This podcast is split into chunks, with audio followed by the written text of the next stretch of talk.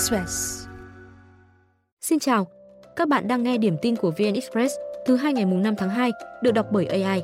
Sau đây là một số tin tức đáng chú ý được cập nhật lúc 6 giờ. Cán bộ khi thôi làm nhiệm vụ, nếu đáp ứng đủ tiêu chuẩn, vị trí việc làm và điều kiện đăng ký dự tuyển, có thể được chuyển làm công chức. Đây là nội dung được Bộ Nội vụ trình Chính phủ dự thảo nghị định sửa đổi, bổ sung một số điều về tuyển dụng, sử dụng và quản lý công chức.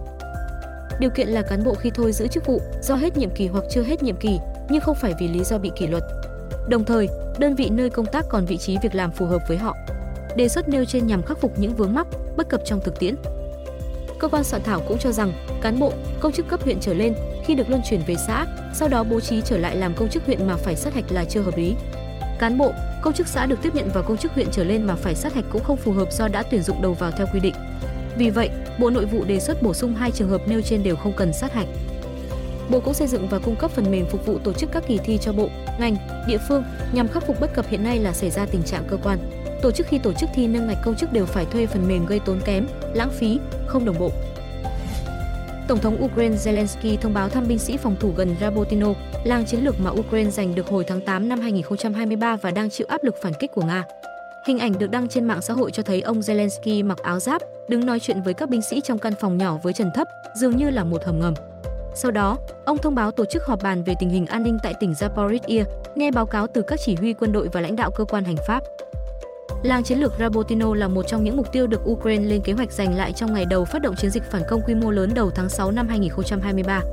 Tuy nhiên, lực lượng của Kiev chỉ tiến được vào làng sau đó gần 3 tháng và hứng chịu tổn thất nặng nề.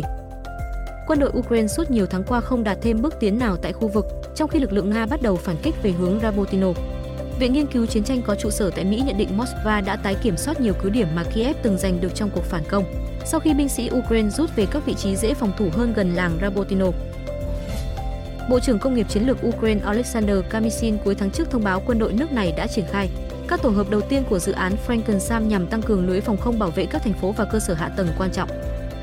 Việc Ukraine phải dùng tổ hợp tên lửa quái vật Frankenstein kiểu chấp vá cho thấy kho vũ khí NATO thiếu nghiêm trọng hệ thống phòng không mặt đất. Đây là chương trình thử nghiệm do Mỹ cùng Ukraine thực hiện nhằm ghép nối các bộ phận của hệ thống phòng không phương Tây với tổ hợp cũ thời Liên Xô mà Ukraine có rất nhiều trong kho. Một số dự án chỉ đơn thuần là lắp đạn tên lửa Mỹ lên bệ phóng cũ, số khác có độ phức tạp cao hơn, như tích hợp toàn bộ bệ phóng phương Tây vào tổ hợp phòng không S-300 nhằm bắn hạ tên lửa, máy bay không người lái và máy bay Nga. Các tổ hợp này lấp đầy khoảng trống quan trọng trong lưới phòng không của Ukraine do các đồng minh phương Tây không có đủ hệ thống tên lửa để hỗ trợ họ. Ukraine đang rất cần các tổ hợp này khi Nga mở những đợt tập kích bằng UAV và tên lửa quy mô lớn vào nhiều đô thị trong mùa đông. Những tổ hợp phòng không như NASAM sử dụng được nhiều loại đạn tên lửa là hệ thống tuyệt vời để chống lại UAV và tên lửa hành trình. Tuy nhiên, vấn đề là NATO hiện không sở hữu nhiều tổ hợp loại này. Mỹ đã cam kết cung cấp 12 hệ thống NASAM cho Ukraine, song mới chỉ chuyển giao hai tổ hợp. Lầu Năm Góc cho biết số còn lại sẽ được bàn giao cho Ukraine sau khi chế tạo xong. Theo chuyên gia Kansian, thực tế này cho thấy số lượng tổ hợp NASAM mà Mỹ có sẵn không nhiều. Mỹ cảnh báo sẽ tiến hành thêm những đợt không kích nhằm vào các lực lượng thân Iran tại Trung Đông. Những gì diễn ra ngày 2 tháng 2 chỉ là khởi đầu cho loạt phản ứng của Mỹ. Sẽ có thêm nhiều bước đi, một số thể hiện rõ, số khác khó nhận ra hơn. Cố vấn an ninh quốc gia Nhà Trắng cho rằng cuộc không kích nhằm vào lãnh thổ Iraq và Syria đã đạt hiệu quả cao, làm suy giảm năng lực chiến đấu của lực lượng thân Iran tại đây. Ông khẳng định Mỹ sẽ phản ứng tương xứng và đáng kể đối với những mối đe dọa tại khu vực, nhấn mạnh Washington đã chuẩn bị phương án đối phó mọi hành động của đối phương. Mỹ chiều ngày 2 tháng 2 thực hiện cuộc không kích quy mô lớn vào lực lượng đặc nhiệm Quds thuộc vệ binh cách mạng Hồi giáo Iran cùng các nhóm dân quân được Tehran hậu thuẫn ở Iraq và Syria. Mỹ đã phóng 125 quả đạn dẫn đường vào hơn 85 mục tiêu ở 8 địa điểm trong cuộc tập kích. Động thái nhằm đáp trả vụ máy bay không người lái tấn công căn cứ Mỹ ở Jordan một tuần trước, khiến 3 binh sĩ Mỹ thiệt mạng. Thông tin sẽ tiếp tục được cập nhật lúc 17 giờ.